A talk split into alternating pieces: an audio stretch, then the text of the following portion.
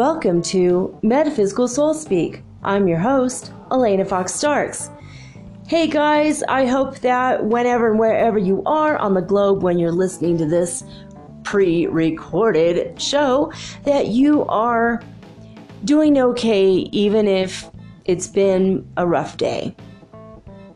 I want you to always realize that everything is going to be okay. Some days are better than others some are worse. But if you're having a bad day or a weird day, it's going to get better, I promise. It always does. I don't even know you or your life, but I can promise that life has its ups and downs, and sometimes when you're in the downs, you feel like it's never going to get better, but it does. It always, always does. I'm, I'm bringing this up because today for me was a very very weird day. Um, I slept like eight or nine hours, which I didn't expect would happen. I was exhausted when I woke up, as if I didn't sleep at all, but I slept like a rock. So that was the first thing. My son woke me up, and I thought, "Why is he waking me up so early?" And it was 1.30 in the afternoon. I'm like, "Oh my god, I was supposed to get up at eleven 11:30."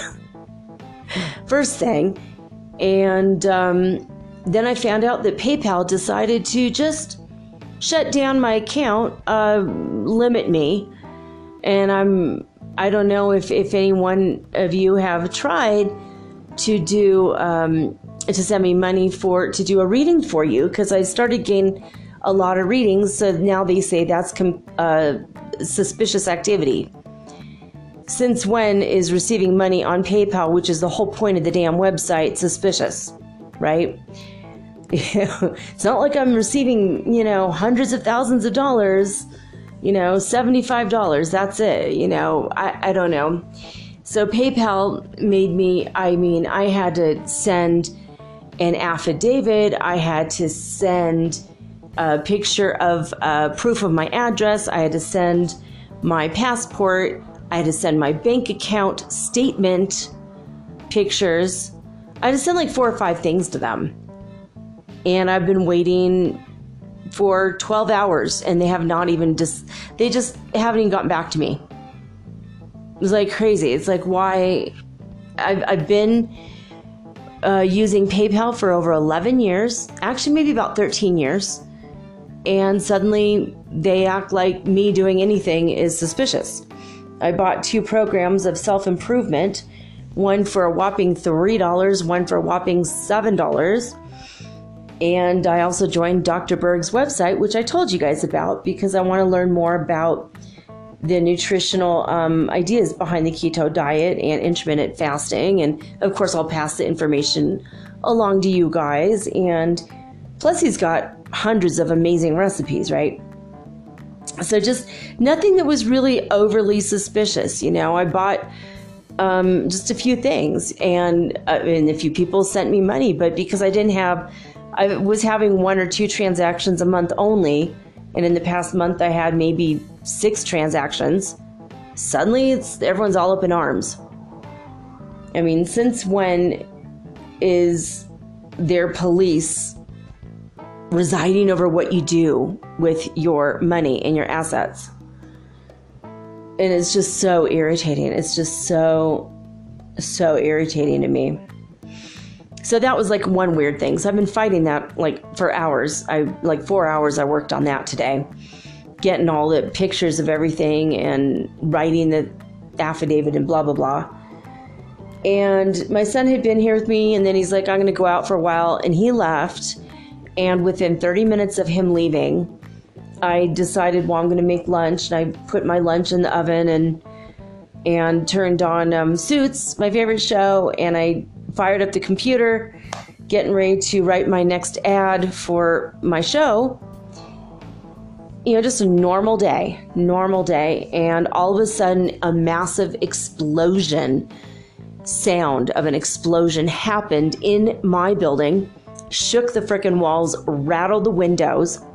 All of a sudden, all of the cars within the block, several, well, maybe probably two or three blocks, started going off, all of the car alarms. And then within seconds, all of the power shut down for my block. Um, I looked out the window and the street lights weren't working. There was no power in my house, obviously, no internet. And it just freaked me out. Like, normally, if the power goes out, it's just kind of a, it just kind of goes down and that's it. It's just like a really, you know, it's there one minute and the next minute it's not. But the explosion part of this, sent me into such a weird headspace of what what the hell just happened. And i just have you ever been in a room with a cat when all of a sudden the cat does that startly thing and all of a sudden it sits up its hair and its back kind of goes up and then it starts looking around like what the hell was that? And it looks like super alarmed with its eyes as big as saucers i'm sure that's what i look like i mean sans the hair on the back i don't have hair on my back but you guys know what I mean. I, I was just like, what? What just happened? And I just sat there and I was like, whoa. Just whoa. And I looked at my phone. It was 433. And my friend had just sent me a message from Prince Edward Island in Canada, and she said, We're packing up the house and leaving because the hurricane Dorian is on its way and they were evacuating the island in Canada. I'm like, what? What? Like, that's supposed to hit, I thought, only the United States. So, why are people in Nova Scotia having to pack up their things and evacuate? I'm starting to get kind of freaked out about that, right? And then I couldn't get back to my friend, of course, because no electricity. I sat here for about 45 minutes without power. And I just, I was just like, what am I going to do, right? And I looked out the window and there was some really like normal clouds, but the clouds very low on the horizon were very, very dark. And then the ones in the upper sky were kind of um, like fluffy white, but then right in the middle of these normal puffy white clouds, there was this thing that looked like I don't even know how to describe it. It was like uh, it looked like a um, a meat fork with a square on the end of it. That's what the cloud looked like. you know, when I say a meat fork, you know, when you, if you're a vegan, forgive me for this reference, but if you make steaks on a barbecue and you know you have the tongs and and you have the long long fork it has two prongs. And that's like this bizarre cloud. And i was just like what the flock does that mean? It was so so weird. I mean i'm always getting uh, messages and signs from the universe and the clouds speak to me ever since I got to Ecuador. Actually, ever since I got to South America, I started noticing it. No, actually, one or two times it happened where I saw Arabic writing in the sky. And actually, the first time I saw Arabic writing in the sky, it was the first verse of the Quran written in Arabic in clouds. And I took a picture of it and I showed it to my friend Jihad, who actually is from Saudi Arabia. He, even though he's American, he was born in, in uh, Minneapolis or St. Paul. Minnesota. But I showed it to him and I'm like, what does it say? And he told me what it says in Arabic and then he translated it to English. I'm like, I can't believe the clouds say that. And he's like, well, Allah blessed you with this. It was right after I said my Shahada and converted to Islam. But usually the clouds don't speak to me until I came to South America. That was like the only time before that. And it was so strange though to see today to see this like meat fork with like a square on it. I don't know what that was. It really freaked me out and I just sat here going what what the hell? And I heard this baby pigeon crying and crying and crying out the window and I realized um, a couple days ago I heard this too. So today I'm like, you know what? I have a feeling that Fred and Ethel, my my little pigeon friends that hang out outside my dining room window, they um, had a baby, and in the windowsill where normally should be flowers, it's a family of pigeons living there. And I got to see the baby today, which was cool. And Fred's head looks like the baby threw up on him and then put a bunch of debris in his face. And he's been flying up to the window with all this crap on his face for two or three days. It's like, that was freaky too. Like, do pigeons literally have zero sense of cleaning themselves? Is that why they have the, the reputation of being such dirty birds? So weird. I mean, it was just like everything was so bizarre. At least the baby this time wasn't like weird looking. It, it's cute. It looks normal. The last one looked really strange. And I told you guys, I came home one day and there was a dead pigeon on the ground and I never saw their baby again the last time there was a baby. So I don't know if that was the baby from before or just another pigeon. Sometimes people in the area poison pigeons. Um, in spite of the fact that nature has rights, that does happen here sometimes. But the last baby that Fred and Ethel had was super crazy aggressive. The first time, like as soon as it learned how to fly and it saw that I was feeding its mom, it flew at me and he started to try to peck at me and he got extremely aggressive from the very beginning. Wasn't afraid, just super aggressive. So I have a feeling that they might have pecked him to death or something because there's something wrong with him. and I mean, Fred's got a little bit of aggro tendencies, and occasionally Ethel has gotten a little bit like she bit me the other day, not hard, just like a little nip, like don't get too close to me. She got a little scared. But um, anyway, the new baby looks okay. So that's my my pigeon update, my my pigeon uh, news for Fred and Ethel Mertz and baby Mertz. I haven't named the baby yet, but uh, I don't know. I mean, today was such a freaky day, and I remember looking at the at the clock, and it was um, 4:33, and then I ended up looking at the clock again at 4:44. So those numbers came up, but I just had this general like malaise, depression, not really depression, but like a, a, a an unsettled uneasiness, depression ish but not really depression, maybe just a sad, maybe malaise. It wasn't as bad as depression, but like a friend of mine was talking about um, how he thinks he might have found his his uh, love, his his twin, and he's super excited and he can't wait to go visit her. And I think that's awesome, and I'm excited for him. But then, of course, you know, when someone tells you great news about their love life, and you're like, well, crap, my love life is pricing out what it's going to cost to buy a sex robot in case it all goes to hell. I mean, you know, I just like got curious about it again. I'm all I'm gonna go look and see. Do they have any good-looking uh, male sex robots? Right. I don't care about the sex part so much. Is just it'd be nice to have a companion, and you know, if he talks too much, I could just unplug him. I mean, I'm just like I feel like in living in Ecuador has just has been like slim pickings and not like I've talked to four people and it didn't work out. I talked to over like 110 people and it didn't work out now. So I mean, and it's not that I'm super picky, it's just I need someone who's not already married or engaged or who just doesn't want to like you know, for a first date to ask me out at three in the morning to a sex hotel. Is that just too much to ask? You know what I mean? So I haven't really met anybody who's like a real human being who wants to have a real like friendship first, dating, easing into it, and you know, first kiss on like the third, fourth, fifth date, you know? But even then, I don't know, guys. I'm just makes me a little sad because I know I don't I know I just feel it and I've asked my higher guidance. My twin's not here. He's not in Ecuador. But my job to work for God, I have to be in Ecuador.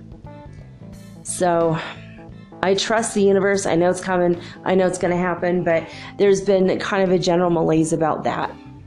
And when I was going to go out, finally, when the power got back on, I was going to go out to, um, I was just to go down to my friend's shop and, you know, just shoot the breeze with him for a minute and, and buy some stuff in his store and then come home. I mean, not a big deal. It was just going to be kind of a lazy afternoon, you know, ish.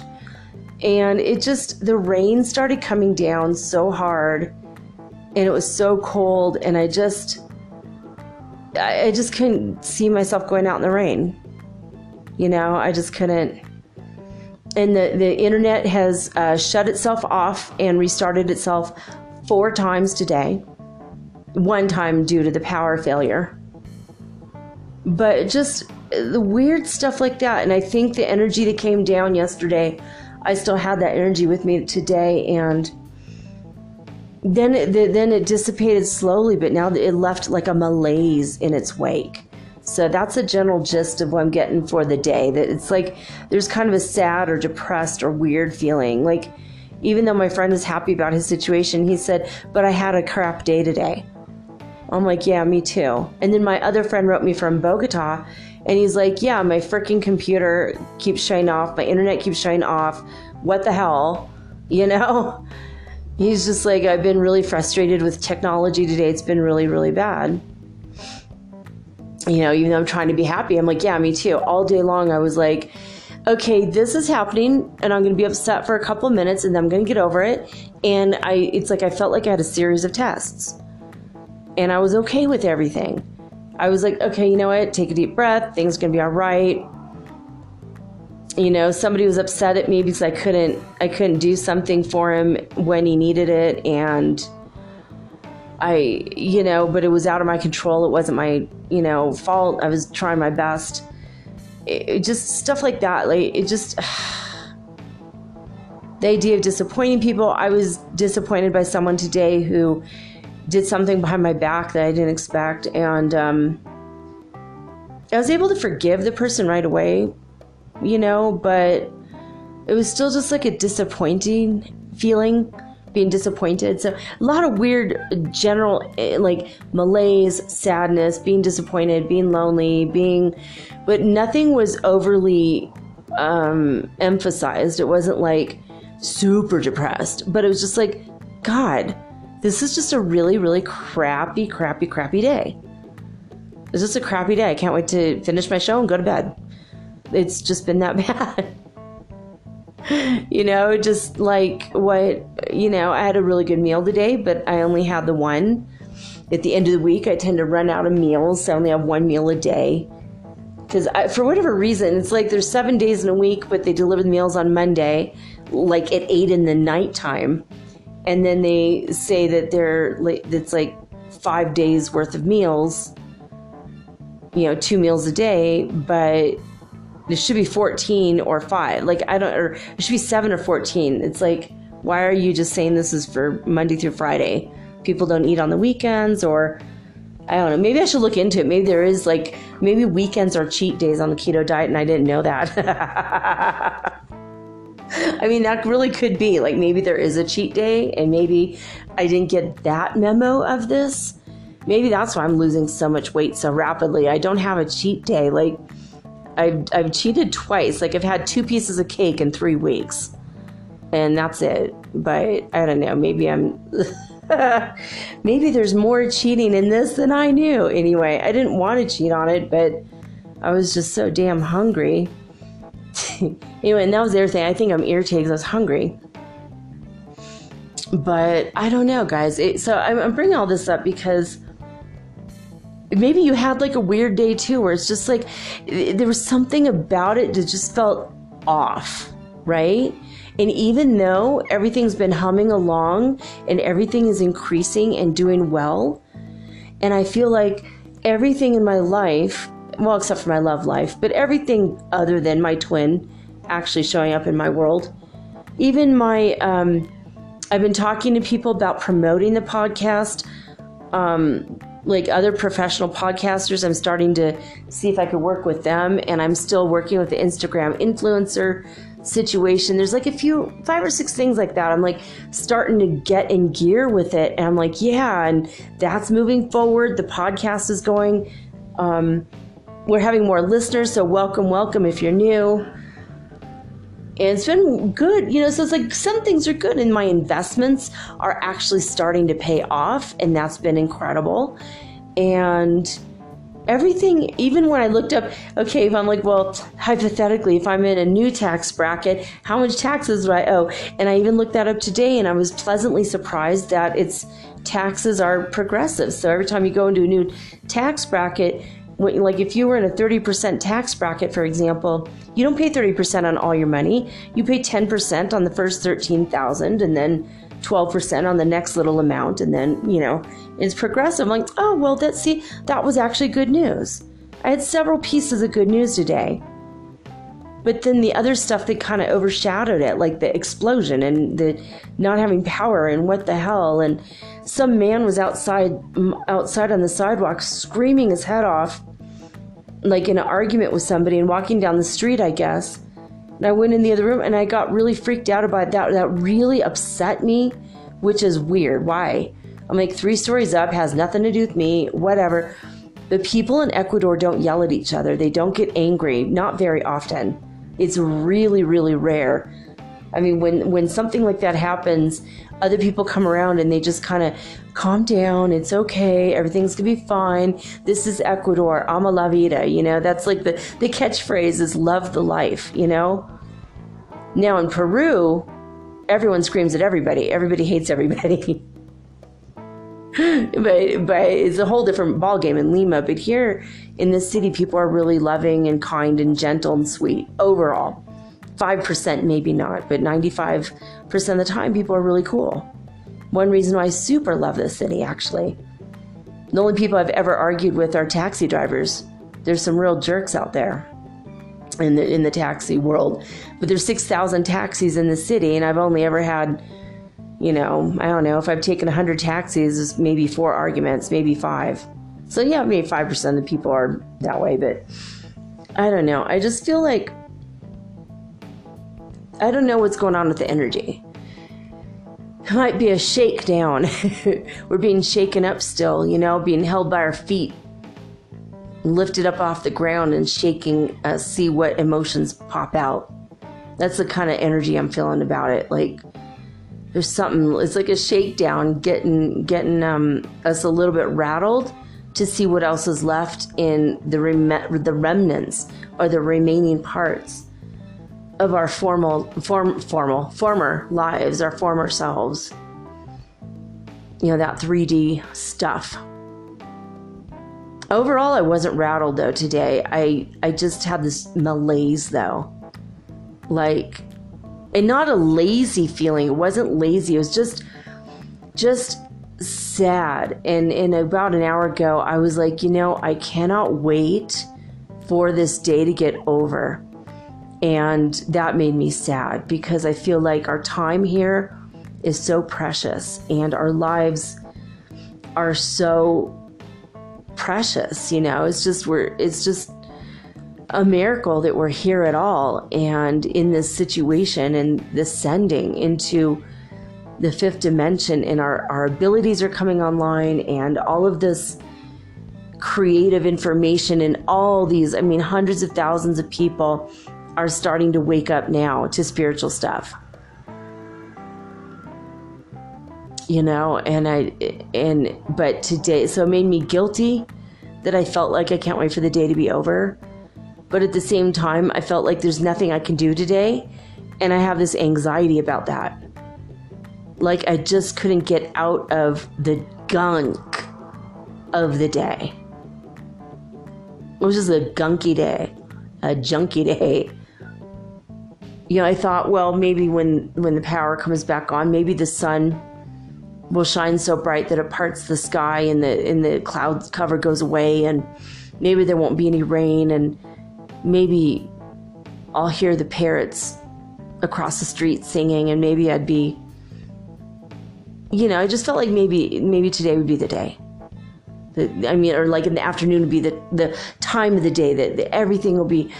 Oh, okay, finally the energy shifted, but it didn't, and it's still there. It's like this stuck, gunky feeling. And there's this thing I haven't told you guys about like a month or two ago, maybe about six to eight, well, it might be six to eight weeks ago, maybe six weeks ago. There's this guy that started standing outside of the building, kind of across the street, and screaming what sounds like my name. Now, imagine the scenario if, if this was you. Early in the morning, or early in your morning if you wake up at noon it's like 11.30 or something or you know but but just imagine it even if you wake up at 8 and at 6 o'clock in the morning two hours before you get out of bed someone standing across the corner across away from your apartment building shouting your name over and over again for like an hour and that started happening to me um, almost two months ago now almost every day like four or five times a week and it took me about a month to realize he wasn't really saying my name, obviously. He doesn't know me, I don't know him. But it really freaked me out because this is why I'm here. Like every morning, I hear this Elena, Elena, Elena, like over and over and over again for like an hour to two hours every freaking day. And I'm like, oh my God, I have a stalker. And I'm freaked out because nobody knows I'm here. No one really knows my name. Even the people in the store next door, I don't think they even know my name. I asked them their names. I don't remember their names. It, I mean, I asked them like 14, 15 months ago. and now I have no idea because I forgot after all this time. And they've never said my name. They just say, hey, how are you? and that I mean, like no one knows my name in this neighborhood. So who the hell is this jerk standing on the corner yelling my name repeatedly? It's creepy as hell. Well, it took me four or five weeks to realize he was screaming out, Avena, Avena. Ah, and my son went over and found out he's selling these drinks that he makes in his home with oatmeal, probably fruit and water and oatmeal, just not cooked, just chopped up bits of oatmeal. And avena means oatmeal in Spanish. but he hadn't been out there for like four or five days, and this morning, here he comes screaming avena again for two hours. I was trying to sleep through it. I put a, a pillow over my head I had the blankets over my head because of the bright sun, and then I had the pillow or the pillow over my ear because I don't want to hear this guy screaming what sounds like my name over and over again. It was creepy as hell. And then the rest of the day just happened, and I'm like, it's just like it just it had the energy today had the energy of the movie The Shining for me. That's how freaked out I was. Like I don't think at this point, if I had seen those twin girls standing at the end of my hall today, I don't think that would have shocked or surprised me at this point. That's the overall general feeling. When I say freaked out, I mean like afraid of the day. it was so, uh, just so weird.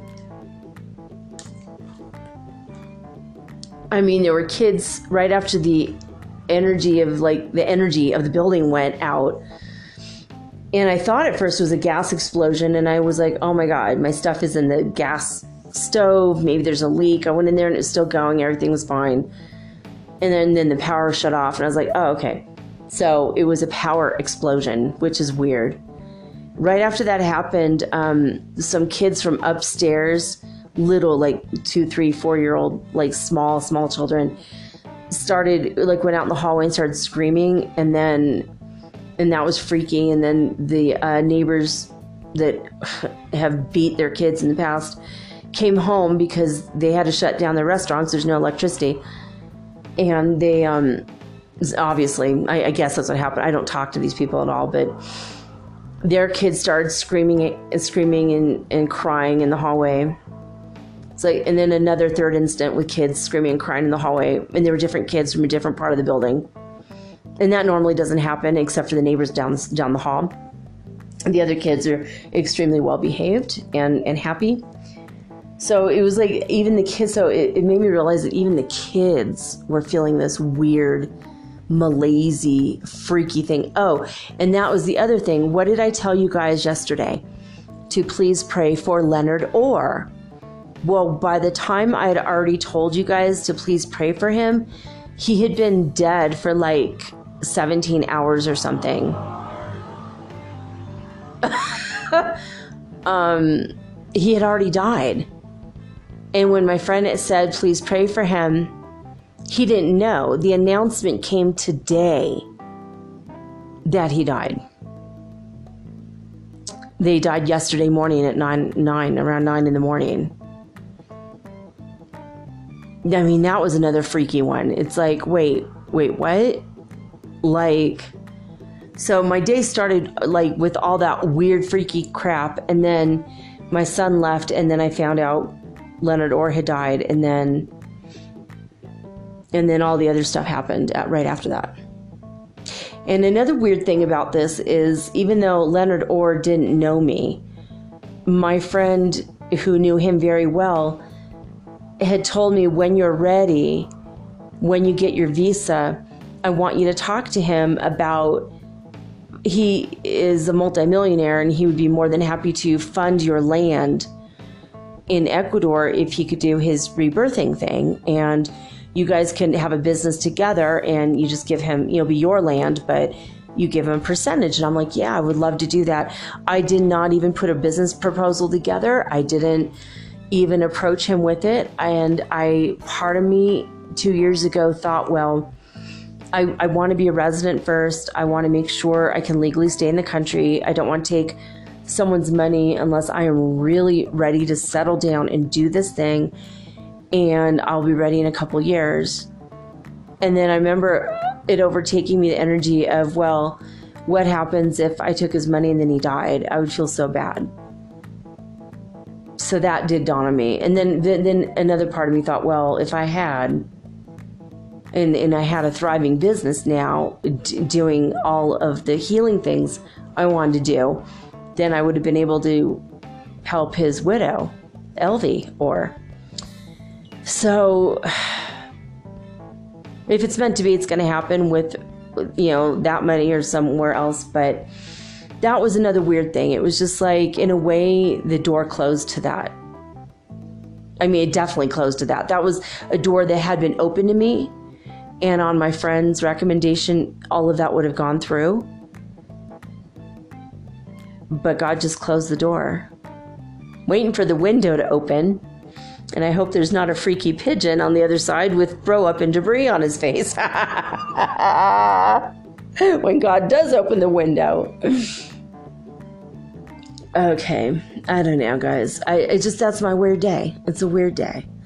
So now, if you wish to, please send send prayers and love and light to Elvie Orr and Leonard Orr's um, family and all the friends that knew him. And if you know these people, they are going to have a big ceremony in November, so it gives people plenty of time to plan and Elvie's going to have a big a big thing, uh, a, a celebration of life for him, which I think is wonderful.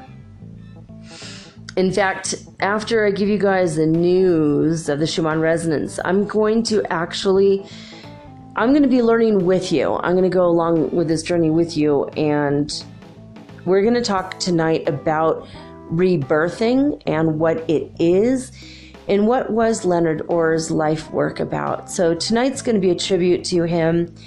I don't know a lot about him. I know that he discovered this process in 1962. That's all I know. And so we're going to, I found several websites. I queued it up.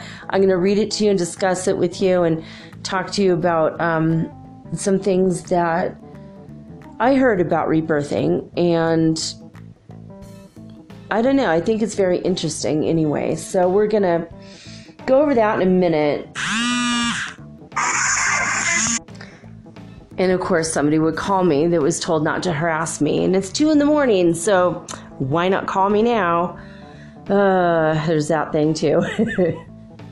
Grr, sorry about that, guys. All right, well, anyway, when I come back um, after I give you this Schumann resonance news and whatnot, um, we're going to go over it. We're going to talk about, um, well, what rebirthing is and would it be right for you or do you think it'd be something you're interested in or not? I don't know. All right, but first, before we get into that, we're going to go to disclosurenews.it first. And here it is, baby 44 hertz right on the page. 44 again with the 44.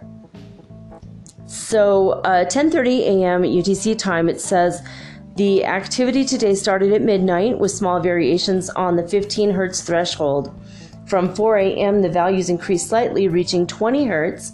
At 8 UTC, we have the strongest peak now that reached 44 hertz. And then at 1700, the evening report, today's activity period lasted for, for 12 hours from 23 yesterday to 11 UTC today, but now the situation is calm. All right, great. So we will see now what we will see about from the HeartMath Institute now. All right, I got the page finally queued up. I had to take a quick break. Okay, at midnight in California, the Schumann resonance hertz frequency was at 126 and it went up to 135 by 4 a.m. So that's in California. And in Hofuf, Saudi Arabia, the hertz frequency was 81 at midnight and it went just down to 79 by 4 a.m. And, and uh, uh, Lithuania at midnight started off at 133 hertz frequency and only went down to 132 by 4 a.m. That's it. I mean, just not a whole lot of change there. But Alberta, Canada, 251 hertz frequency at midnight, and then it went down to 248 by 4 a.m. And let's see here. And then Northland, New Zealand, the hertz frequency was at 59 at midnight, and it went to 81 by 4 a.m. And as has been the case since August 22nd in Hluhluwe, South Africa, it's just been a big fat nothing. It's just been zero. Absolutely goose egg. So I don't I don't know. But we're going to go over the lesson in A Course in Miracles and there are two review ideas still. I believe that tomorrow, I think tomorrow might be another review, and then we start fresh after that on Sunday, I think. Mm, okay, but the first the first uh, idea of lesson 89 is uh, from back from lesson 77. Now here we go again. I I mean 433 444 44 this is coming up now for days. Here it is again, 77 today. So, anyway, this idea, the first one is I am entitled to miracles. Breathe that one in, guys. I need that one today, don't you? Uh, just take a deep breath and just realize this is true. I am entitled to miracles. I am entitled to miracles because I am under no laws but God's. His laws release me from all grievances and replace them with miracles. And I would accept the miracles in place of the grievances, which are but illusions that hide the miracles beyond. Now, I would accept only what the laws of God entitle me to have, that I may use it on behalf of the function He has given me.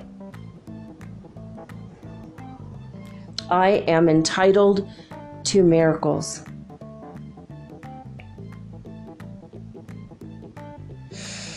Boy, that feels good, doesn't it? I hate to breathe that one in, or you just like, yeah, okay. Uh, and for taking the second idea for today, which is again review from lesson 78 originally, is let miracles replace all grievances. Let miracles replace all grievances. Hallelujah. Amen. Right. Uh, this is what it, how this is explained. By this idea do I unite my will with the Holy Spirit's and perceive them as one. By this idea I do accept my release from hell. oh my god. Hallelujah. Holy shit. Where's the Tylenol? uh, I'm going to read that one again. Let miracles replace all grievances. By this idea do I unite my will with the Holy Spirit's and perceive them as one. By this idea do I accept my release from hell. By this idea do I express my willingness to have all my illusions be replaced with truth according to God's plan for my salvation. I would make no exceptions and no substitutes. I want all of heaven and only heaven as God wills me to have. Again, the main idea for the second part of this lesson is let miracles replace all grievances. Oh, thank God, right? Yes, yes, yes. We are 96, guys, on the Ascension Symptom Scale today. 96. So even though it wasn't heavy duty like last night, I think even though we were, I think yesterday we we're at 97, but by the time I finished the show, we were like at 99. But right now, as I'm recording this, we're at 96 again. I just, you know, let's let's allow only miracles for tomorrow. Let's just choose that right now. I choose miracles. And I choose for it to replace all of my grievances from today for sure. Release us from hell. all right, I'm going to take a quick break. When I come back, we are going to learn what rebirthing is. And this is again a tribute to Leonard Orr, O R R, the founder of Rebirthing, after this.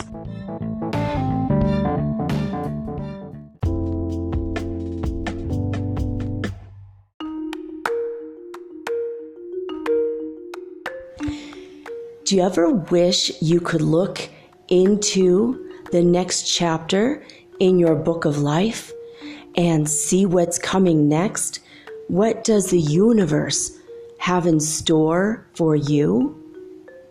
I can help you with that. I will give you a Celtic cross reading, which is 10 cards, or you can ask me three questions, and I use three cards per question. So that's nine cards, or I can channel your higher guidance, or maybe God directly for you. Maybe you want to talk to your dear departed Aunt Edna because maybe you have a few questions and she was the smartest person you knew. If your deceased relatives are available or your ascended masters, I can channel them for you personally. Let me have one hour to show you the future in your next chapter of your book of life. Readings are $75 and it takes me an hour to an hour and a half to complete. And for this price, you will also be hooked up to the healing grid around the planet for free, which means yours truly, me, I will be giving you Reiki 24 hours a day seven days a week for the rest of your life. All you have to do is let me know. MetaphysicalSoulSpeak at gmail.com and we will explore your future together.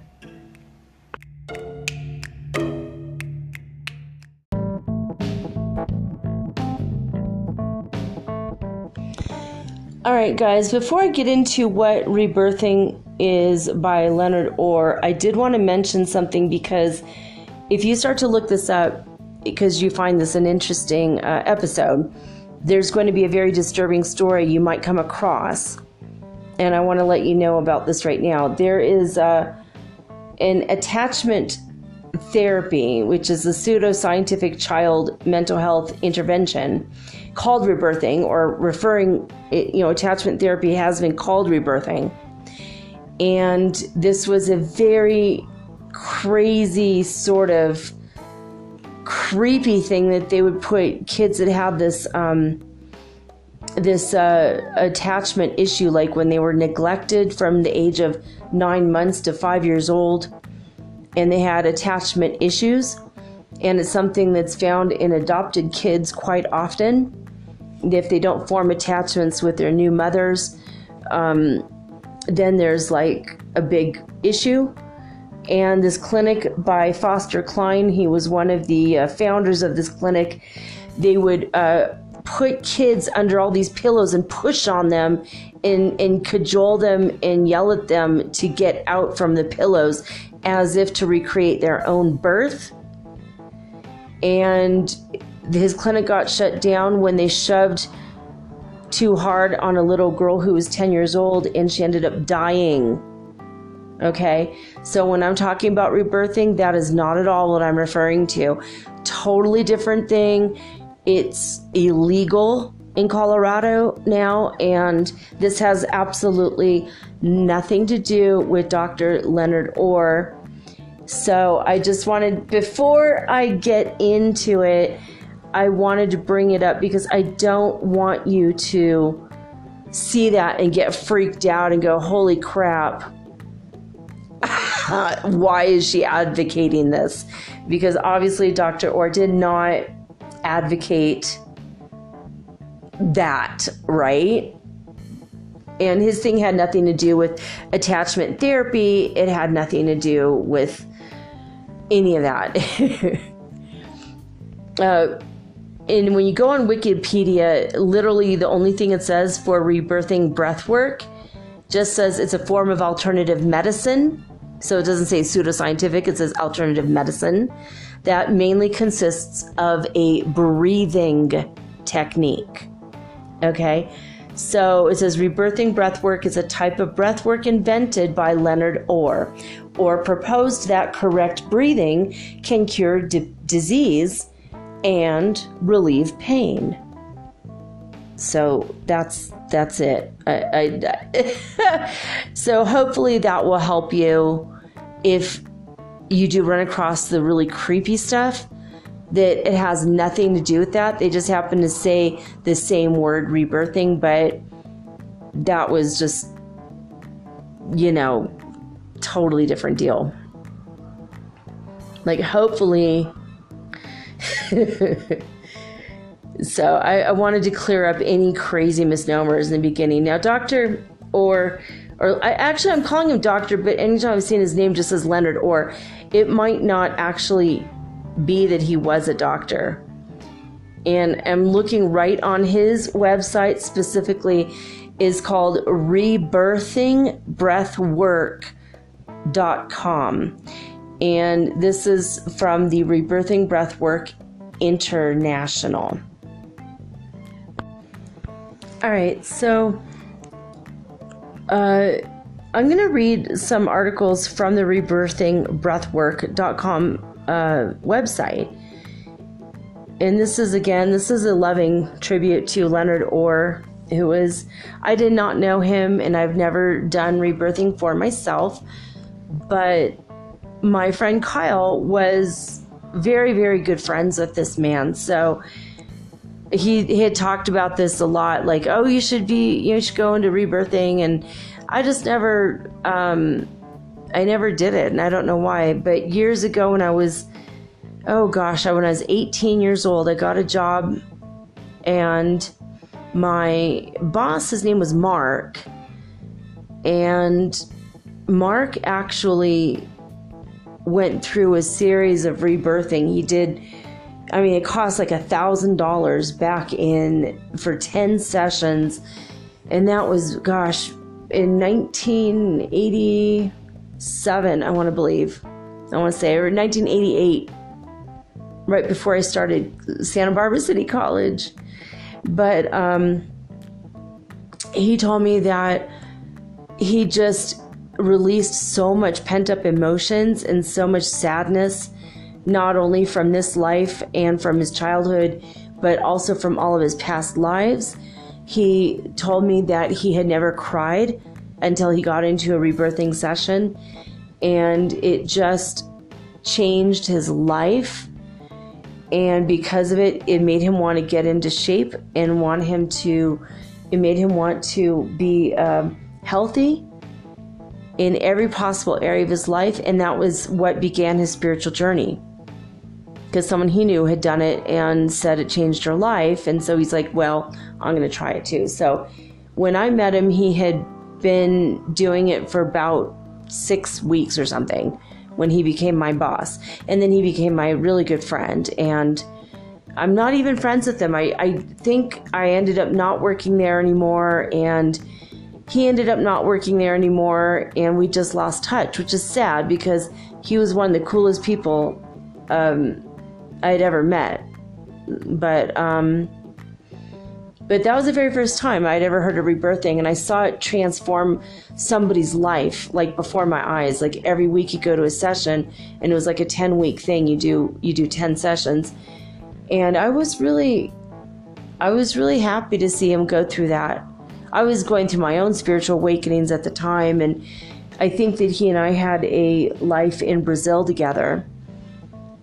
And some really crazy things started coming up uh, for me then where I mean, out, right after I met him, it, this huge explosion of crazy, crazy um, energy vortex, psychological crap from a bunch of past lives start coming to me literally like in my room like i walked into my room one day and my whole room became a jungle and there was a, a, a panther a black panther in my path i mean a jaguar I'm sorry a jaguar right there in my path looking at me. And I realized, um, wait a minute, I'm in a house in Santa Barbara, not in the jungle in Brazil. And, you know, why is the Amazon rainforest around me? That was the first time I was aware that I needed to come to here, you know, near the Amazon. I'm not in the Amazon, I'm, but I'm like 45 minutes from it.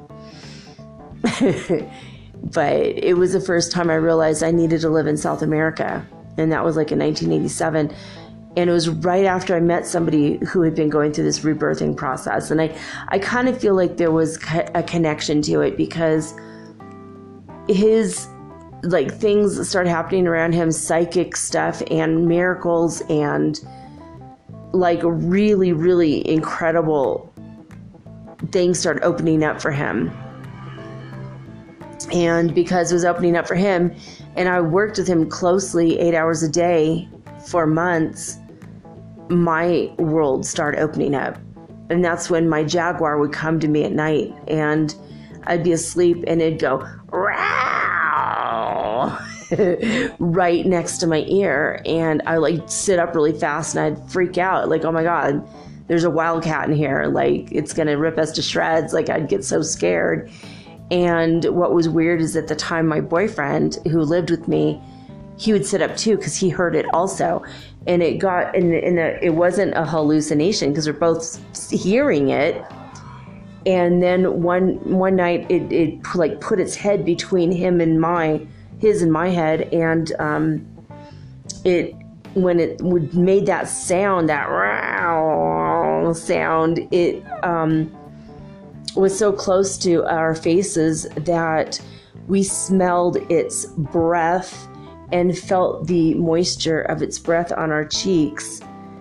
And that really freaked us the hell out. And I, I don't know what, like, how that even happened. I was 18 years old when that happened to me. And that was when I had started my spiritual awakening, was that year. and then I met my friend Mark, who was having his spiritual awakening that started with rebirthing. And after he met me and going through this process with the rebirthing, all of this this kind of stuff started happening to him too. Where it was just like, whoa. And one day I came home and I um I had a feeling that and I know I lived along the corridor. I lived on, on a ley line and I also lived in this vortex.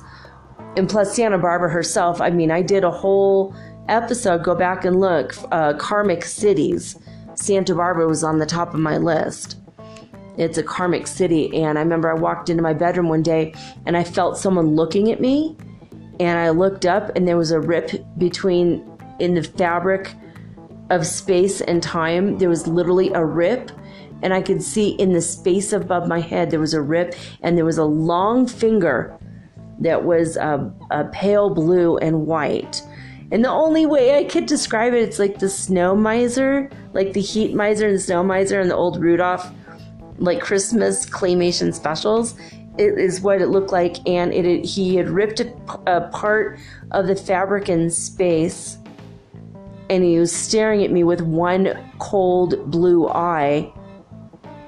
And he was, and he just wanted to see what was happening. And he looked at me, and I looked at him, and I'm like, "Who the f are you?" I literally just was like, "Who the fuck are you?" And he was like, "Ugh!" Ah! And I kind of heard like a, "Ugh!" and I felt the, in this cold chill in this hot, hot day, hot evening. You know, it was like it's like I was sweaty. It was hot, you know, and I was gonna open up all the windows, and this cold sweat came over me, and I looked at this eyeball, and he looked at me, and he went, and then his finger came back out or came like went retracted back into the fabric of space and time and it just sealed shut and it was gone and i just stood there frozen in fear for like 5 minutes going oh my freaking god and i was like freaking out completely i was 100% alone my boyfriend was at work this is at night. Of course, it's at night. This crap doesn't happen at four in the afternoon with a bunch of traffic around. It always happens when you're alone. I was terrified, absolutely terrified. But this kind of crap started happening right after I met my friend Mark and he had been going through the rebirthing thing. And and I told him this stuff. I go to work and go, "Oh my god, this freaking happened to me last night." And he's like, "That's really fucking freaky. Yeah, that's like freaking me out. Like, what the hell?" And I'm like, "I know. I why why why is this happening?" And he goes, "I don't know, but." Let's keep going with what we're exploring. And he introduced me um, to the Carlos Castaneda books about the same time that my boyfriend came home with a Carlos Castaneda book. And I was like, I can't believe. It. And he's like, Yeah, my boss gave it to me. I'm like, how how is this happening? Where two people that don't even know each other told us as a couple separately to read these books, right? And then one day, um, I felt um, the spirit of Mescalero was in my room. San Pedro was in my room, and that's another. That was another thing that told me to go go to South America because I ended up in a city, which I will talk about, not not yet, but I ended up in the city um, called San Pedro, and there was a lot of San Pedro things in Peru, and I was called to it. In fact, I've got a pound of San Pedro Mescalero in my in my closet right now. I am a shaman. It's not illegal here. It, in the U.S., I believe it is to have it, but here it's not, and I've got it. So, all of this crazy stuff started happening, and my friend Mark said that all of his synchronicities and all of the people that he needed to be connected to spiritually, and all of the the crazy like stuff in his room swirling around and everything started happening when he started with rebirthing. Now, I'm not saying that what I'm about to read to you doesn't really talk about that. But if you open yourself up to rebirthing, it might open you up to a whole hell of a lot more. so I'm going to tell you what Leonard Orr says. What is rebirthing breath work? Now, again, if someone says they're going to do rebirthing with you and they're going to shove pillows and push you down, yeah, that's not real. That's not what this is, okay? Get the hell out of there immediately. But rebirthing breath work according to Dr. Orr, well, Leonard Orr, it says, For me, rebirthing has two main definitions. Number one, rebirthing breath work, aka intuitive energy breathing or conscious energy breathing, is the ability to breathe energy as well as air. It is the art of learning to breathe from the breath itself, capital B, capital I. Rebirthing is perhaps the most valuable self healing ability that humans can learn. We cannot have disease and relaxation in the same space at the same time. Yeah, think about the word disease. It's dis ease. If you're relaxed, you're not going to be uneasy. You're not going to be at dis ease, right? Relaxation is the ultimate healer. Every breath induces relaxation. Therefore, breathing is the basic healer. Conscious energy breathing is the most natural healing ability of all. This ability involves merging the inhale with the exhale in a gentle, relaxed rhythm in an intuitive way that floods the body with divine energy. All right, just as I said that, a bunch of um, violet light just flashed in front of me. I don't know if you guys felt it. Ooh, something just came over me right in front of me. Like that was incredible. All right, number two, the second part of the two main definitions is this Rebirthing also means to unravel the birth death cycle, and to incorporate the body and mind into the conscious life of the eternal spirit, to become a conscious expression of the eternal spirit. This involves healing the eight biggies of human trauma, which are the birth trauma, the parental disapproval syndrome, specific negatives, the unconscious death urge, karma from past lives, the religion trauma, the school trauma, and senility, etc. That's really interesting, isn't it? Uh, I like this. I now now I want to do it. Now I'm kind of afraid though. And I think about all the stuff that my friend he sparked something in me that just created all this crap around me to happen. Um, one time I was I was in bed with my boyfriend and we were just kind of cuddling together and all of a sudden I saw a man walk in with a gun and he shot my boyfriend in the back and I saw my boyfriend die and I started breathing heavy and I started freaking out. And um, that was another thing that happened as a result of this. And it wasn't as a result of, of rebirthing, not at all, but because my friend had sparked me because he had somehow, something was going on with him as a result of having gone through this. And when I saw that, it freaked me out, and I stood up and I realized that I had an enemy in Brazil in that life. And that's who I just saw. And he was trying to get to me and it was like whoa and then after that i remembered all of my past lives I mean, as soon as I stood up, of course, the man disappeared. There was nothing there. It was just like smoke. And obviously, my boyfriend was alive, and no one got shot, no one got hurt, no one got everything was fine. But I wasn't fine for a few weeks after that. I had PTSD just from seeing that. And it was like, it wasn't like a vision. Like when I get visions now, it's inside my mind in my mind's eye like a movie projector. And then I open my eyes and my room is just normal. My room is my room. What happened that day was like this it was like literally a man walked in and he was made of black smoke. And I saw him and I saw his face. He was Brazilian. He wasn't uh, you know, he he was like from another country, dressed like almost like a um, a cowboy he shot my boyfriend in the back and i was like whoa you know and i just i i like i couldn't get over that for a while i was like actually terrified i thought there was a there was a portal in the house where we lived in Santa Barbara. And Santa Barbara is a really freaky place anyway. Go listen to that. If you haven't heard the Karmic City one, go listen to the Karmic City episode as soon as you get an extra um, hour because that that is one of the freakiest episodes I ever did, and some, some of the freakiest things ever happened to me. But, um, but yeah, so I don't know. I and, and rebirthing has nothing to do with this stuff that I'm telling you that happened to me, but it's your world might open up in a weirder way, in a wilder way. And it might be normal for you, but you might open up everyone else around you to all this weird psychic stuff.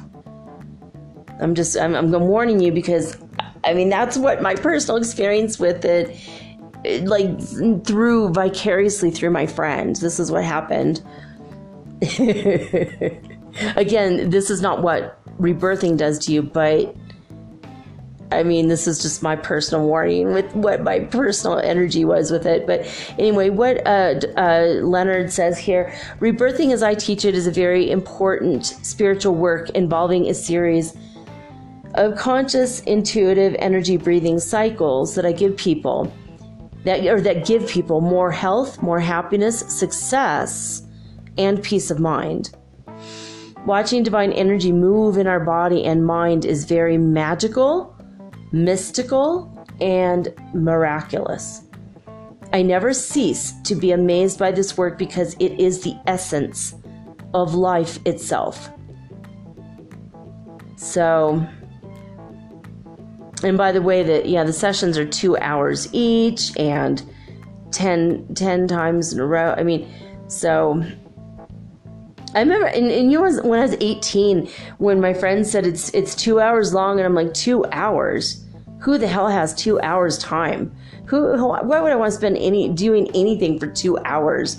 That's a ridiculous amount of time. And what's really hilarious is now that I'm 51, it's like time has a little bit different meaning from this perspective. And I look back and I'm like, I was so silly back then. Now I feel like two hours. God, I wish I could go to a therapist for four to five hours once a week, you know, like really work on myself. But back then, I'm like, I was not willing. I wasn't willing to do it. I wish I had been mature enough to do it. But, um, you know, okay. I'm going to, uh, the discovery of rebirthing breath work. I'm going to read this to you. This looks interesting. The main part of the discovery of rebirthing took about 10 to 15 years, starting in 1962. The giant leap occurred in 1974 to 1975. In 1973, I gave a spiritual psychology seminar. There, I talked about the birth memories that I had been having since 1962 in my bathtub, and most of the people attending wanted to have birth memories too. I told them get in their bathtub, sit there until they felt it was time to get out, then stay in the tub 30 minutes to an hour longer. The feeling was that we must get out and I'm sorry, the feeling that we must get out is an urgency barrier. Every time we sit through an urgency barrier, we get a fantastic realization about ourselves and we learn about another program that's controlling us. This was the beginning of the rebirthing movement. This was the first technique of rebirthing. Sit, meditate in the bathtub, through that urgency barrier. Well, that's really interesting, isn't it? So it says most of the people in the seminar group tried the experiment, had such powerful emotional releases and spiritual revelations that they wished someone had been there to talk with them about what was happening to them. I volunteered. I experimented with rebirthing people this way. It was very powerful. I was just sitting by the bathtub while they relaxed in the bathtub.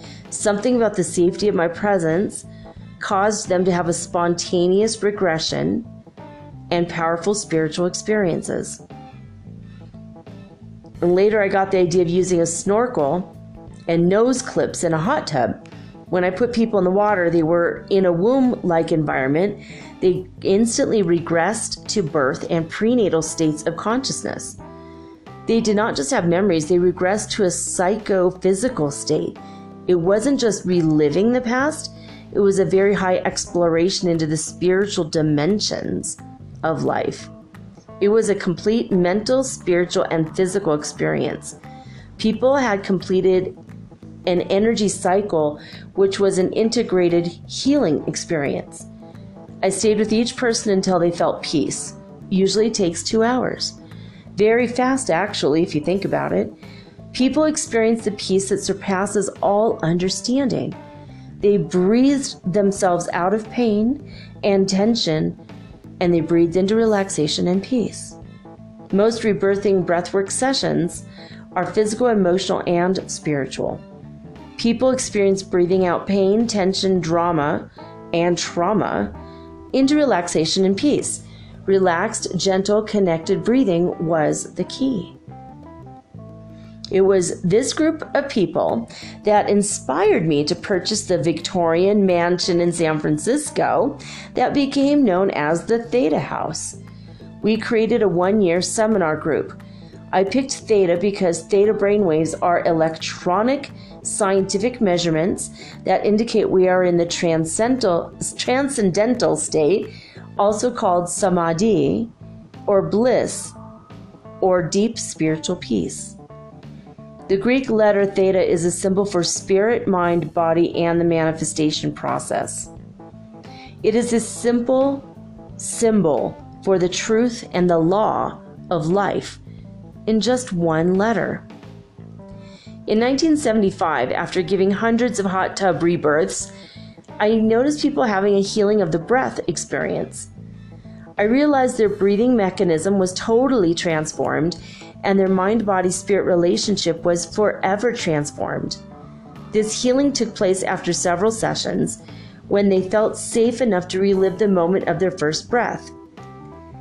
Most people feel fear during this moment, so they have so they have to feel safe to reach it. This is the experience of learning to breathe from breath itself, directly from God.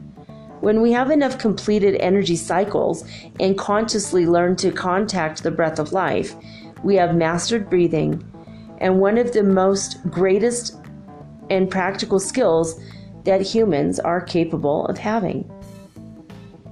Next, I experimented with connecting breathing rhythm without water and found it was much better to do 10 1 to 2 hour connected breathing sessions out of the water before giving people a session in a hot tub with nose clips and a snorkel. Dry rebirthing was born. This made it possible for rebirthing to become a mass movement. Getting in a hot tub, nude except for snorkel and nose clips, and reliving your birth was a little esoteric for most people. but now all people had to do was lay down, relax, and breathe fully clothed, and they could have the most marvelous experience of their life. I found that most people can learn the connected breathing rhythm and how to breathe energy as well as air in 10 two hour sessions with a good rebirther. I gave sessions to infants, people in their 90s, and all ages in between. Rebirthing is good for anyone who is breathing or who has a body. it teaches people to relax and breathe better. Breathing is totally harmless, but the human mind is not. Therefore, it's important that people learn how our mind works and how to process our mind and feelings. Don't forget to notice that we have to live in our mind whether we learn rebirthing or not. And it is easier to live in our mind when we can breathe properly and relax anytime we like. And we can breathe into and release our feelings. We can relax out of any kind of intense emotion or physical pain when we have the simple, powerful skill of conscious breathing. And so then he, he ends this article on rebirthingbreathwork.com with It's now 2002 and the discovery is still going on for me. Every year I learn more about breathing and spiritual liberation in very practical ways. However, learning to breathe from the breath itself is eternal and never changes. I practice conscious divine energy breathing every day. It is as important as good nutrition, exercise, working, or sunshine. So I thought that was uh, interesting. I, I wanted to get I wanted to get into this for years. I wanted to look into it, but I was so scared about the bizarre things that were happening around me when my friend who'd been going through that started sparking all this insane like psychic activity around me. You know and some things that happened you know back in north dakota but it wasn't until i met mark when everything started like coming together. I started automatic typing not writing but seeing a typewriter because you know back in the day we didn't have computers we had typewriters. So i mean all this stuff started around around that. And so, you know, when you're 18 and all of a sudden your world comes crashing down on you and you start realizing, oh crap, reincarnation is real and psychic stuff is real and all the cool movies you saw because you knew they were just movies and not real become a part of your world and they really are real. Or not the movies or stories are real but when all this stuff becomes real in your world and you start realizing oh man it's not just based on a fantasy or a fairy tale or a myth. Uh, maybe all this stuff is based in reality. And then you realize you don't know what the hell reality is. And that's what happened when I first heard about rebirthing. It was just kind of like. but I know people, I had met many people who had gone through it and they were just like, oh, it's the most fantastic thing I've ever been through. So, I mean, I highly recommend it if you um, are to go and um, find a rebirther, go do it. It's like things like a thousand dollars for ten sessions. Usually, it's a hundred dollars a session, but each session is two hours long, so it's worth it. It's worth it. So, um, according to globalbreathingawareness.com, um, they talk. They have a website about rebirthing breathwork, and it says a rebirthing session usually starts with a conversation between the breather and the rebirther about anything that the breather the breather wants or needs to talk about. Well, aren't they both breathers? Okay, obviously. But in the second part is just the actual breathing technique and the, the rebirth. And you just lay down and you do a circular breathing. It says it occurs through the mouth or the nose, though Leonard Orr, the founder of rebirthing, clarifies that breathing through the nose during a rebirthing session is far superior on all levels than breathing through the mouth. I, I agree. Remember what we talked about when we talked about the um, Kundalini. In the Kundalini episode, if you haven't heard it, go listen to it. Um, you breathe uh, energy into one nostril and it's cold energy and the other nostril is hot energy. And they both go into your spine and go down the spinal um, it runs along the spinal column. It's an energy column called the shushumna and it goes all the way down to your kundalini which is at the base of your spine. So it, it when you breathe through your nose it's different than when you breathe through your mouth. It, the energy goes differently so, um, it says the nose breathing method is far less forceful and supports a practical gentleness, above all, during a rebirth. And it says, consequently, the rebirther gently glides, I mean, sorry, not glides, guides, sorry, the breather's breathing pattern, paying close attention to any deviations in the breath. And you just breathe for one hour. Just that's all you do, just breathing and the rhythm causes an energy flow through the body, and the flow washes through any tension or blockages in the system. The subtle form of vibrational energy permeates every cell, clears out negative charges in the cellular memory of the body, which has in store every experience a person has ever had since conception, and in many cases, even before that. Then the breather surrenders to bliss and there's a shift in consciousness. Then they go to the next level where they may see something about their life. This is sometimes described as watching a movie about your life from a different perspective, or simply feeling or knowing something new, becoming clear on an issue, or touching the divine. Every person has a different experience and every rebirth is different, though sometimes a breather may have a recurring theme. When the breather has completed the energy cycle, the rebirther allows them to integrate what they have understood for a few minutes and recover from the experience. By rebirthing at regular intervals, we are able to maintain this loving feeling every day of our lives, as well as increase our spiritual connection with the universe, creating a flow of abundance into our lives. The third part of the session involves a breather discussing discussing discussing his experience with the rebirther. Then the rebirther may give the breather an affirmation to work on or exercises to go home and do and help them to begin to manifest the life situation as they would like it to be. So I don't know. It sounds interesting, right? It's it's a lot better than it's a lot better than I even knew. I knew it was good, and it's better than that. So I'm going to um, tell you the goals of the first 10 rebirthing breathwork sessions. This is also written by doc. Um, I keep calling him doctor. I think I think I just gave him an honorary degree, but Leonard Orr wrote this, and let's see. This is the goals there are 29 goals. So, rebirthing our number one, rebirthing our conscious, connected, intuitive breathing is learning how to breathe energy, prana, as well as air. Oh, and by the way, who else taught this was Paramahansa Yogananda. Taught breathing prana.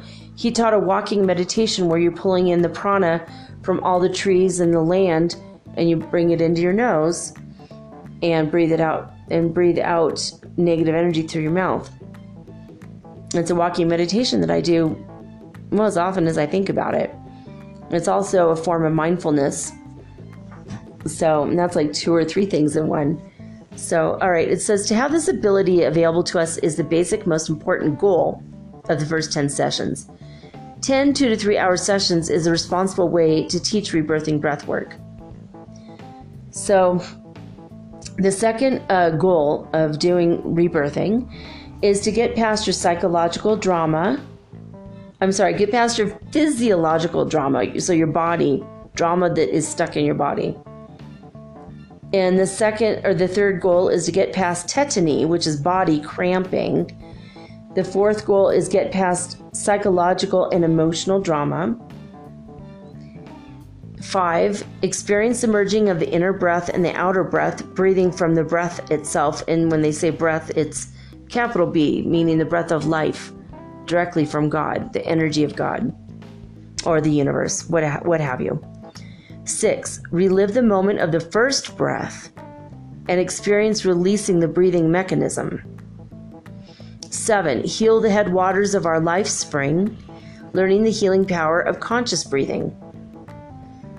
And eight, have a weekly support group, realize the importance of spiritual community. Nine, realize that breath is harmless and the mind can be dangerous. Learn to process the mind with affirmations and emotional response techniques. 10. Learn spiritual purification. 11. Learn proper nutrition and the importance of vegetarianism. Well, okay, well, I'm not going to get into that. You know how I feel about that. I, I did vegetarianism, almost killed me, actually. So it's not for everybody, but it is important to eat as many vegetables as possible. That is healthy for you, for sure. 12 follow an exercise system and basic breathing exercises like 20 connected breaths and alternate nostril breathing, which was incidentally part of the walking meditation that Paramahansa Yogananda taught as well.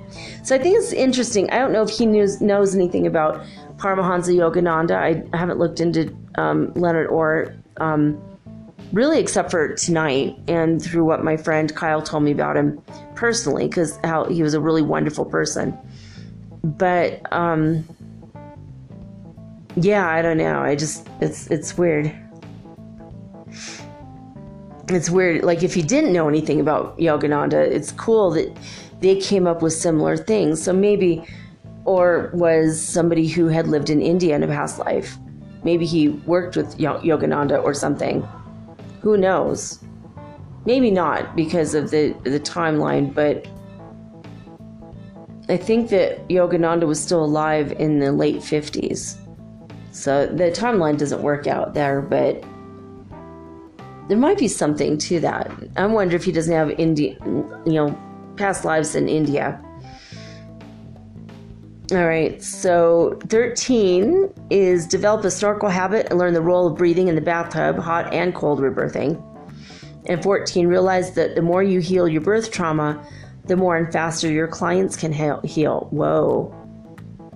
That's the, out of all of this night, this is the first time where it says that your stuff affects other people's stuff. Because I told you, my friend's stuff affected me, obviously. Very interesting. So then 15, have an awareness of the eight biggies of the human trauma. 16, be familiar with the six biggies of spiritual purification mind, mantra, earth, air, water, and fire practices, and love. 17, be aware of the spiritual costs of lifestyles and relationships. Yeah, there's a lot of spiritual costs. That that would be a good I mean, I just on that sentence alone, I could do a whole show. Spiritual costs of lifestyles and relationships. 18. Learn to manage emotional energy pollution for EEP from others. EEP, especially in public places. You know what? Yeah, I has an empath, if you're an empath, you know that. Emotional energy pollution. I've never heard that before, but that makes a lot of sense. 19, be able to breathe for an hour without supervision. Do you think you guys can handle that? I'm sorry, Leonard. I've been I have been breathing for 51 years without supervision. Except when I was in the hospital with asthma. So obviously breathing might be something I need to get into, right? Having been born with asthma. Uh, 20, become aware of our natural divinity. 21, become aware of spiritual, mental, and physical enlightenment. 22, realizes spiritual enlightenment can occur in a five minute span of time, whereas mental enlightenment, yeah, it takes about 50 to 100 years. Yeah, I could see that. And physical enlightenment takes 500 or more years. All right. I don't even want to talk about that. Do I have to live 500 more years? Oh my God. All right. 449 years to go. 23. Raise Kundalini energy, the Holy Spirit, breathing divine energy. 24. Become familiar with the physical immortality philosophy and affirmations and the owner's manual. Oh, he wrote a book called The Owner's Manual. I like that. That sounds pretty cool. I, I kind of I hope it's on Amazon. I think I'm going to maybe go buy this book. 25. Become familiar with the rebirthing literature. The story of rebirthing breathwork, breath awareness, the healing manual, the healing power of birth and rebirth, now all included in the new rebirthing book by Leonard Orr. Cool. So he wrote more than one book. 26. Become familiar with the basics of childbirth education. 27. Realize the role of money and prosperity consciousness in our relationship with breathwork professionals and 28 yeah actually i saw another article he wrote about how he was justifying why it's energetically important to give $100 for a session and to do 10 sessions. You know absolutely pay a thousand for the whole thing. And um, i remember when i first heard about it i was making the year before i met mark i was making $3.75 an hour. Actually that's not true. I was making $3.65 an hour in my in my job right before. And when I met Mark, I was making I think it was like 395 or 495 an hour, not very much money. So when he told me he spent $1,000 on this, I was like, "Oh my god. You're super exorbitant and rich. Like how much money are you even making?" Like I it was it just blew my damn it's like as if someone came up to you and said oh yeah i just did this thing and it cost a hundred thousand dollars like now i'd be like oh my god why would you do that Why'd you spend that money? That's crazy money, you know? But that's how I felt back when I was 18 years old. You know, when you're a kid, you're a teenager, and, you know, I mean, my allowance was like 50 cents a week just a few years before that. It's like, no, this is too weird. Like, So I, I didn't understand the prosperity consciousness. And even now, it's something I'm still, it's like one of those last lessons I'm learning. So I'm still learning it right now. I'm finally in the flow of it. Thank you, God. But anyway, so anyway, 28 is realize that healing yourself always comes first, for sure. And 29, learn to heal the death urge. That's and those are the goals of the first 10 rebirthing breathwork sessions.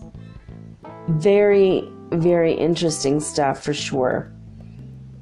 Um, he has an article called Intelligent Energy. You guys might want to read it and he's talking about uh, earth, air, fire, and love, and water, and thought.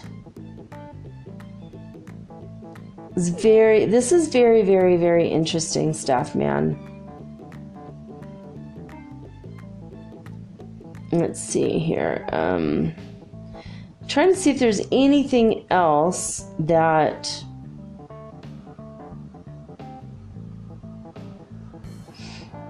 that's pretty much it. I think that's all I gotta say about that today, to be honest. Um, he does say that there's a there's a oneness of duality that he calls the biological experience of God, where spirit and man, matter are merged in a way that's very energizing and rejuvenating, and that's what this is. It's a breath. The breath of life is like the source of life. You feel one with the universe, and that's true. And when it says I mean, do you guys remember reading Genesis? Have you ever gone to the Bible and read Genesis? You know, God breathed upon the waters. You know, He breathed upon the earth and the waters appeared, you know? The way that God created this world is with His breath, the breath of life. With the word logos, the world appeared. So I don't know. This stuff is deep. It's not just breathing, you know? It says our breathing is empowered by our natural divine energy. I'm just like looking at this article and like picking out sentences that stick out to me. And so, anyway, I think it's kind of a little bit um it's a little sad and yet somehow it's it's appropriate that I'm spending my breath teaching you guys about Rebirthing Breathwork International by Leonard Orr within one day of him breathing his very last breath. So, wherever in the matrix or universe you are, Leonard Orr, I hope you enjoyed this episode that I have I'm dedicating to you and I'm dedicating it to LV, your wife. And I'm asking you guys just to send them love and light right now and all the people who do this. This is really intense healing work and I'm glad that there are people in the world that that dedicate themselves to spiritually and emotionally and psychologically healing others through the alternative methods like this. I think it's very uh, sweet. So, anyway, guys, I love each and every one of you. I am so grateful that we get to be on this journey together, hurtling through space, living on planet Earth, and raising our vibrational consciousness up, up, up into the fifth dimension. That all this stuff is happening now and we're all going through it together. There's going to be so many more people around you opening up and awakening. And there's going to be an explosion of it. I just feel it. Uh, you're to, you guys are to be absolutely shocked. You're not going to be the only one in your neighborhood interested in this stuff anymore. I mean, I feel like pretty soon it's going to be like so common for people to be like, what is that again? You know, astral projection, what? what do dreams mean? What's what's reincarnation again? What do you mean vibration? What do you mean by that? What's meditate? How do you meditate? You know, I have a feeling these are going to be conversations that are going to start going on all around you really, really, really soon. I'm glad that I got to be here at this time and be a leader in some of this stuff, I guess, or at least I'm I'm a teacher more than a leader because I, I'm not leading the way with my own kind of therapy I created or anything. Although I've I've I've created a couple things I haven't brought out into the world yet, but I will when the time is right. I'm still working on some of them, but I, I'm glad I got to be here to teach you guys uh, this stuff. It's it's um a blessing for me that I get to do this. And I'm honored when I hear from you, and I'm happy to have heard from several of you this week. I'm really grateful. So thank you. You all know who you are. I had somebody by the name of Maggie subscribe to me recently, and I had two people on YouTube in the past three days subscribe to me. Um, so thank you guys for that. Uh, let's see what else. If you want to send me a voice message, you may do that at anchor.fm forward slash metaphysical. And if you want to send me an email, that's metaphysicalsoulspeak at gmail.com. And I'd like to ask at this time if you are so inclined, if you love the show, please go to iTunes and leave me a little review. Just leave a little review maybe favorite or star the podcast. If you have iTunes, go ahead and do that, especially if you're listening to me on iTunes. I want to get, I have to get on the charts so that more people can hear about the show. And that's how you that's how you get it done apparently. So if you have any people on Twitter or Instagram or Facebook or you're part of any groups, just tell people about the show, spread the word. You know, it's a little more organic than if I go around telling everybody because then it's like self promotion and all that. Even though I do, you know, toot my own horn sometimes, but it's better if other people go, hey, listen to the show and just spread the word because we want to get as many people getting the correct information as possible. And if I ever give you any information that turns out not to be correct, I will correct myself. And I have noticed that there are many, many, many, many people out there calling themselves teachers and leaders and saying that they're light workers ahead of the crowd. And then they'll give out a whole bunch of good information, followed by a bunch of stuff that I know for a fact is not true. Right? So, uh, and I've seen it happen again and again. And I think the only thing I can imagine is that they're falling into the false ascension matrix they did not have the background that I had. I mean, I studied 33 years, I've studied metaphysics before the ascension started. So, you know, I, I back in the 80s, I was already learning about this stuff. So, and I've been drawn to the stuff. I've been telepathic since I was born. I've been abducted by aliens since I was born. You know, and they they've helped me in, in a lot of ways. Uh, I didn't realize they were helping me until more recently because of another friend of mine who's in the UFO uh, community. God rest his soul, Jim Jim O'Connell. But uh, yeah, I don't know, guys. I mean, I'm, I'm grateful that I'm here, and I'm I'm grateful I'm telling you the things I'm telling you, and I hope that I'm entertaining you as well, and, you're learning something new every day. So that's cool. But I'm glad we're all together. I just want to say thank you. Thank you, thank you, thank you for being with me on the journey. We're doing this together. You know, no one is more important than anyone else. We're all equal in the eyes of God. We are God. In Lak'ech, Mitakuye Oyasin. I'm another yourself in Guatemalan, and we all are one in Sioux, Lakota Sioux.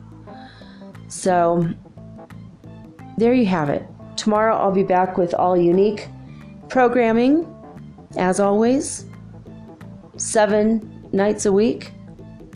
you know, as my, my stepmom used to say, God willing and the creeks don't rise, I'll be back tomorrow. and well that's that's all I gotta say about that.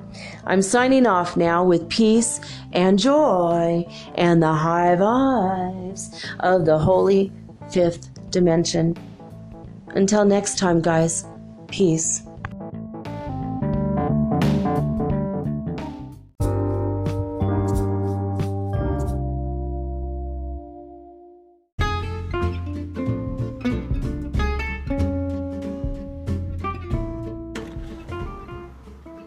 Metaphysical Soul Speak is run on sponsors and listener support. This means listeners like you.